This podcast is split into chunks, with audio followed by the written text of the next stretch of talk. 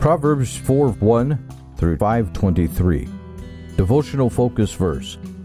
Take fast hold of instruction, let her not go, keep her, for she is thy life. Proverbs 4:13. Vera Maximova was born in Ukraine on January 1, 1930. When she was 3 years old, her mother abandoned her, so she was left with her father and grandmother.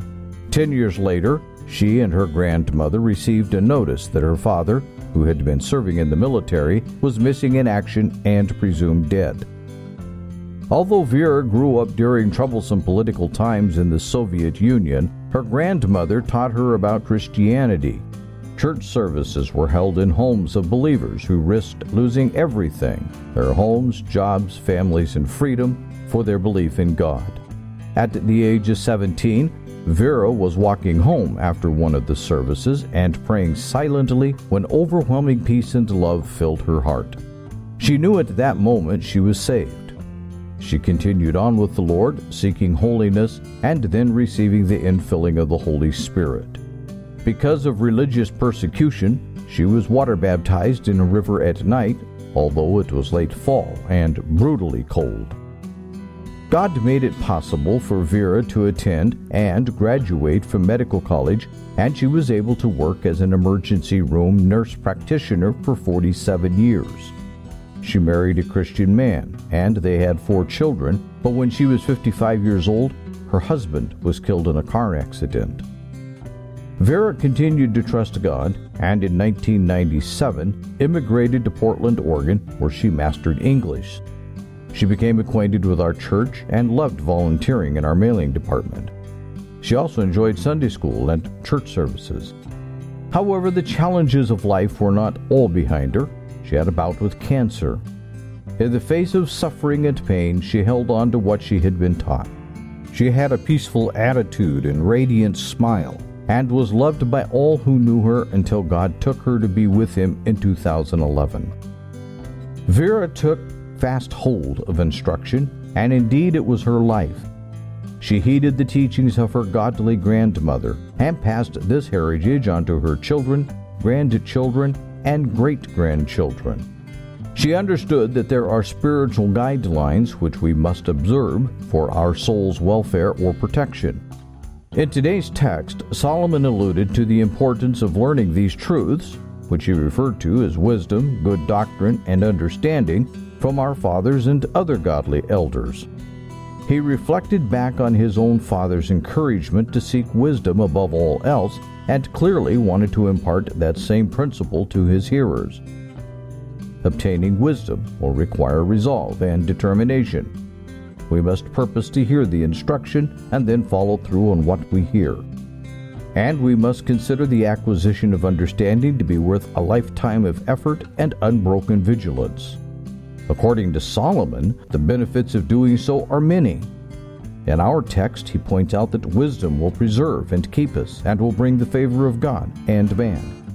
It will build a reputation for good judgment, offer protection, promote health and vitality, and will result in a long and blessed life.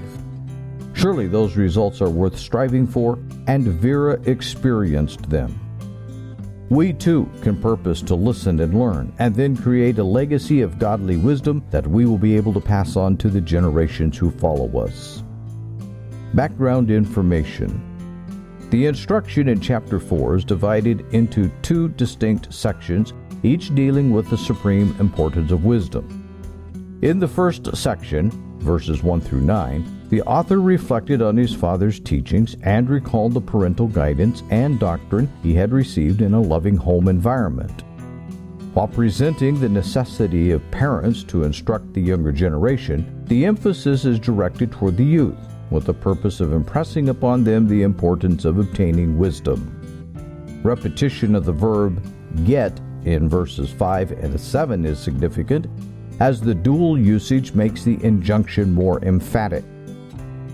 In the second section, verses 10 through 27, one of Proverbs' most dominant metaphors is employed the illustration of a path. Two possible paths of life are set forth in sharp contrast to one another the way of wisdom and the ruinous path of the unrighteous. The picture is developed through a variety of carefully chosen words which extend the metaphor. These include verbs such as led, go, run, stumble, enter, pass by, turn, and fall. Within the ongoing theme of a path, two specific pitfalls are highlighted violence and dishonesty. See verses 10 through 17 and verses 20 through 27. Also, in this second group of verses, the teacher pled with his hearers to embrace purity of life with the whole person, bringing out how the physical members of the body must participate in cooperation. The role of the ears, eyes, heart, mouth, eyelids, feet, and hands are all mentioned.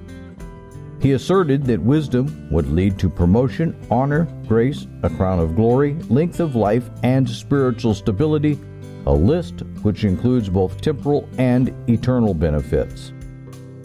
Chapter 5 addresses the topic of marital fidelity and the application of wisdom to the relationship between the sexes. In this section, Solomon described the types of individuals and behaviors which would lure someone down the path of destruction and the proper response to keep one on the right path. The strange woman, described in verse 3, is a morally loose woman or adulteress who represents the allurements of sin. Solomon warned that her words are flattering and seductive, but the outcome of association with her would be bitter as wormwood and sharp as a two edged sword. See verse 4. He advised that only through instruction, understanding, and the application of wisdom could right choices be made to prevent being entangled in her web of deceit folly, and ultimate death. Keep thy heart with all diligence, for out of it are the issues of life, is a central theme of these two chapters. See Proverbs 4:23. They stress that diligence in obtaining wisdom is paramount, and diligence in discretion and stability is required in order to retain it. Conclusion it is vital for parents and grandparents to impart a love for God and His ways to their children, but it is also necessary for children to exercise diligence in order to acquire and retain it.